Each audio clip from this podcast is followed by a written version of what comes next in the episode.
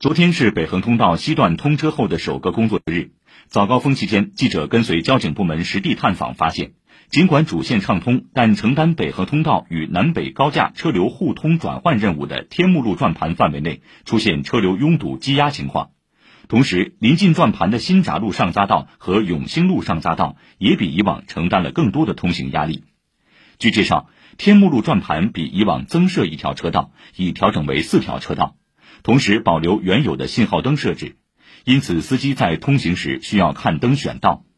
另外，由于从新闸路上匝道上来的车流目前已经无法直接汇入南北高架主线，必须途经天目路转盘转一圈，经过2个红绿灯后才能并入主线，这也导致了一定积压。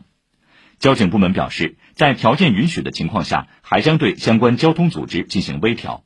以上由记者刘婷报道。